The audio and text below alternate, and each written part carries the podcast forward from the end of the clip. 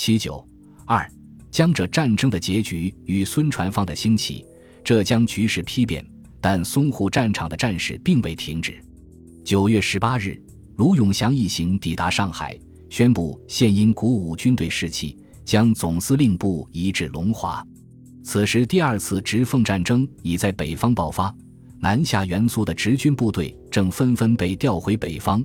卢永祥召集下属会议，认为事尚可为，决定集中兵力于淞沪地区，以沪宁和沪杭两线为防御重点，固守待变，并可配合北方战局。其实，卢永祥方面对淞沪作战已有不同意见。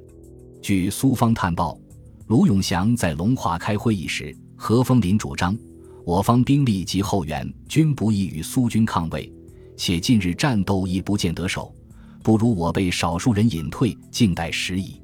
臧志平闻之大怒，破口谩骂，欲博以老拳。卢乃急起对双方求情，竭力排解。和臧二人均性情怒目，遂无结果而散。浙江形势的变化使齐燮元看到了胜机，他随即在九月十九日下总攻击令，苏军及直军援军向沪宁县正面的黄渡、浏河、嘉定、南翔等地发起全线进攻。与卢军发生激战，卢军拼死抵抗，方才稳住战线。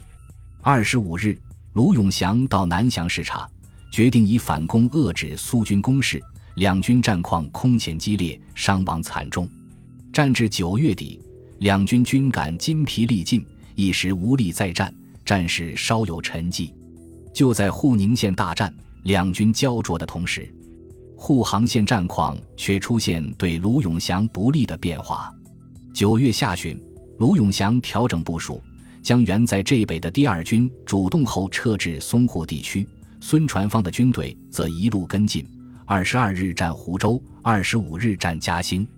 随后，孙传芳亲往嘉兴督师，孙军沿沪杭线节节进军，卢军则节节退却。十月七日，孙军进攻松江，并经激战于次日攻克松江。卢永祥在沪杭线的防线出现缺口。九日，卢永祥调何丰林到沪杭线，令其督率第三军恢复松江。但何丰林对此并无信心。前此当沪杭线军事吃紧时，臧志平特为此与何丰林筹划补救策，但何以惊急万分，归与臧云先有病恙，军事方面任公一人主持，欲借此而卸责。臧听其语未尽。大怒，拍案立和，并以手枪向之，大叫以此与军共休戚。兴起时，卢氏之军务处长范玉麟作，奋力夺下，其内部之紊乱于此可知。卢永祥在上海两面受敌，缺少外援，形势不利。十日，苏军攻占青浦，又克嘉定，孙军进逼龙华，战线已推进至上海近郊，卢永祥部备受打击，军心不稳。据齐谢元称，黄渡、嘉定、浏河各处之敌，连日复被我军痛击。昨晚今晨全线表示投诚，并派代表多人来书恳切之意，当持我军前线一律停战，现正办理缴械给资遣散事宜。面对不利的局势，十月十三日凌晨，卢永祥召集臧志平、杨化昭、陈乐山等各路指挥官及幕僚举行紧急会议。讨论形势及应对，何风林因在前线指挥而没有出席。陈乐山提出，目今子弹缺乏，粮饷不足，且将士苦战累月，恐难久持。目今即处于四面楚歌中，不如请卢公顾全地方大局，急流勇退，即日下野，以保留将士元气，亦即以保留卢公令名。数毕，列席诸人无不愕然。臧志平。杨化昭等均有激烈之辩论，仍然极力主战，但足以第四师不愿加入作战，实力已去，无可挽回。双方争论良久，卢永祥亦以想谢告缺，与其坐守绝境，不如放弃淞沪，另图发展。遂决议下野，即悉拟通电，宣布解除兵柄，放弃淞沪。何风林闻讯返沪，与卢面商机密。结果何时已以大势已去，遂声明绝对服从卢氏，同时下野。当天，卢永祥与何风林将浙沪联军总司令及淞沪护军使官房交上海防守总司令刘永胜暂管，并委马宝恒为上海宪兵司令，负责维持地方秩序。随后乘日本轮船“上海湾”号离沪赴日。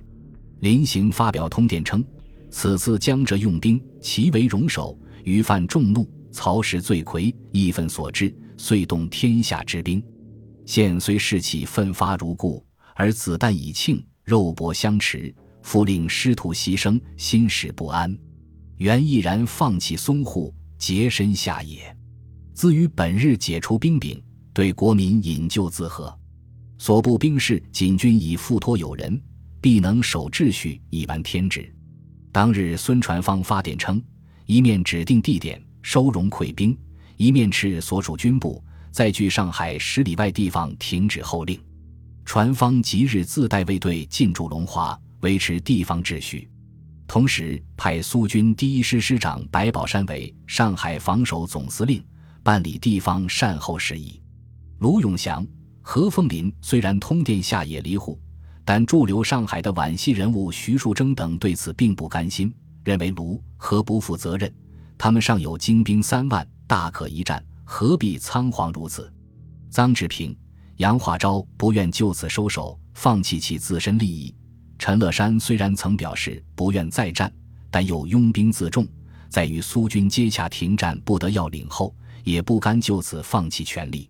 徐树铮遂集合他们的力量，决定继续抵抗，以待北方战局的变化。徐自任总司令，但他们在上海市内助攻备战之举，有将战火引至市内的可能，严重影响租界的安全。为列强所不允，公共租界巡捕房出动人马，于十五日扣留并软禁在租界活动的徐树铮、陈乐山等人，缴其卫士武装，不许他们自由行动。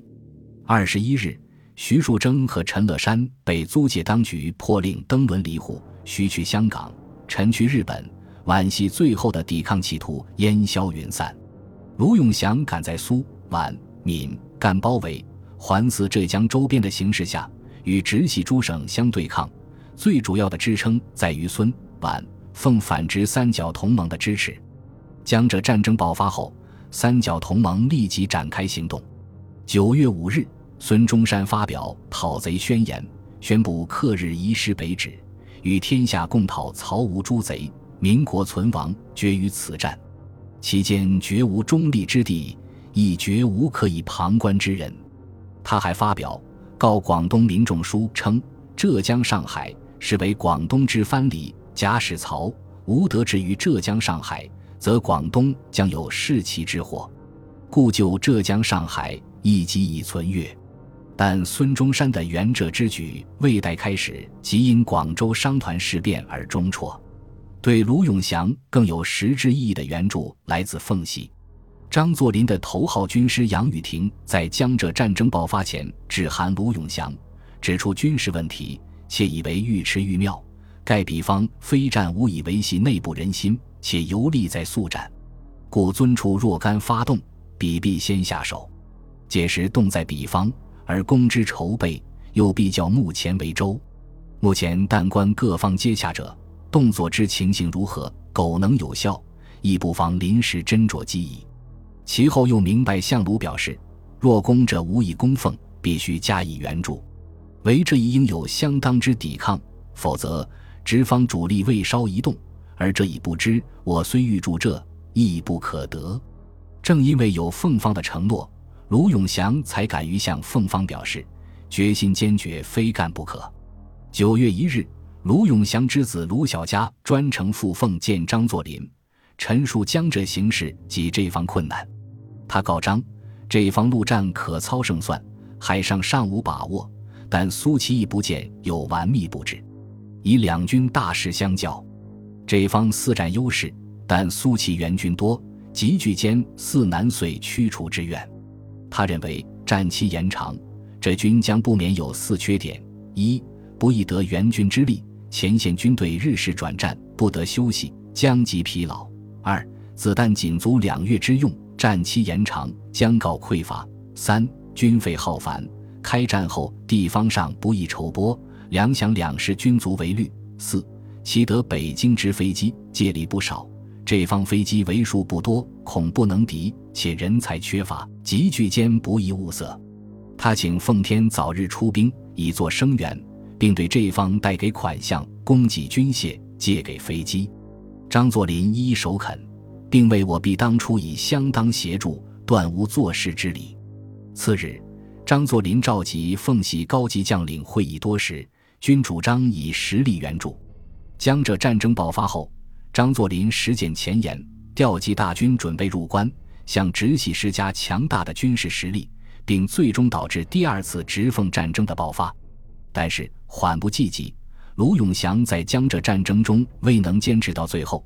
当他下野后不过十天，冯玉祥即在北京发动政变，北方战局出现对直系不利的重大变化。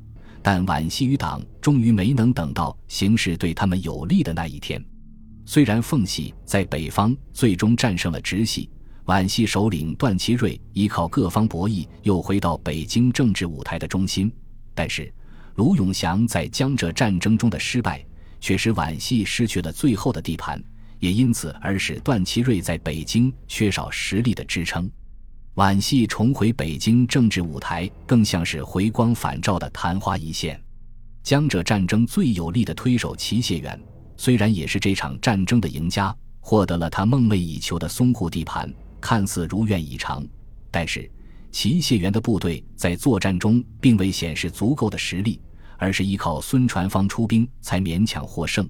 齐的威望因此而大受影响，并不利于他在直系内部的地位。加以战后在地盘分割等方面出现的内部矛盾，部将离心离德，齐燮元对下属的控制反不及战前。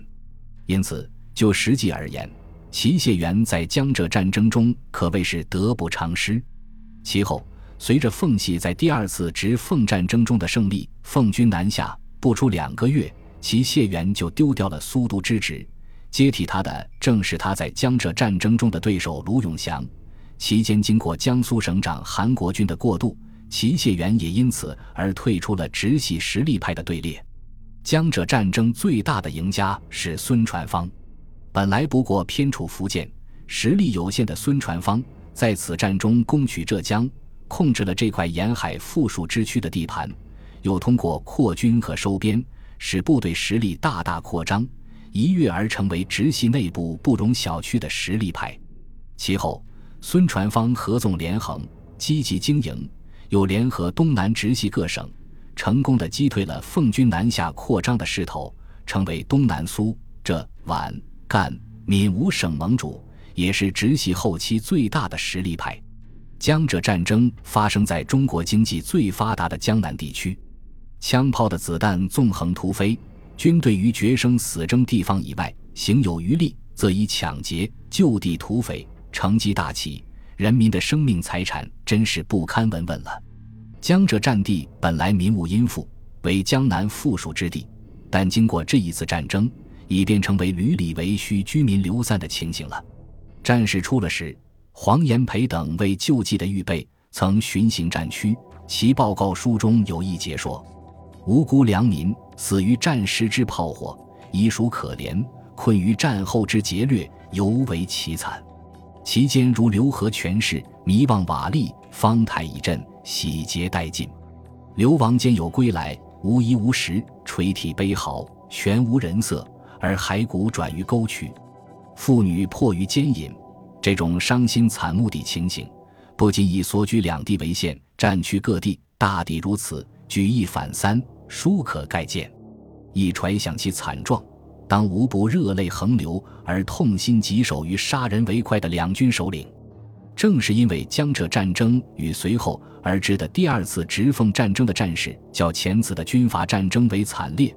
对社会正常生活的破坏更大，所以更激起社会各界及舆论对军阀派系当政的愤恨与反省，从而为其后的国民革命、北伐战争推倒北洋军系的统治准备了舆论和民众的基础。本集播放完毕，感谢您的收听，喜欢请订阅加关注，主页有更多精彩内容。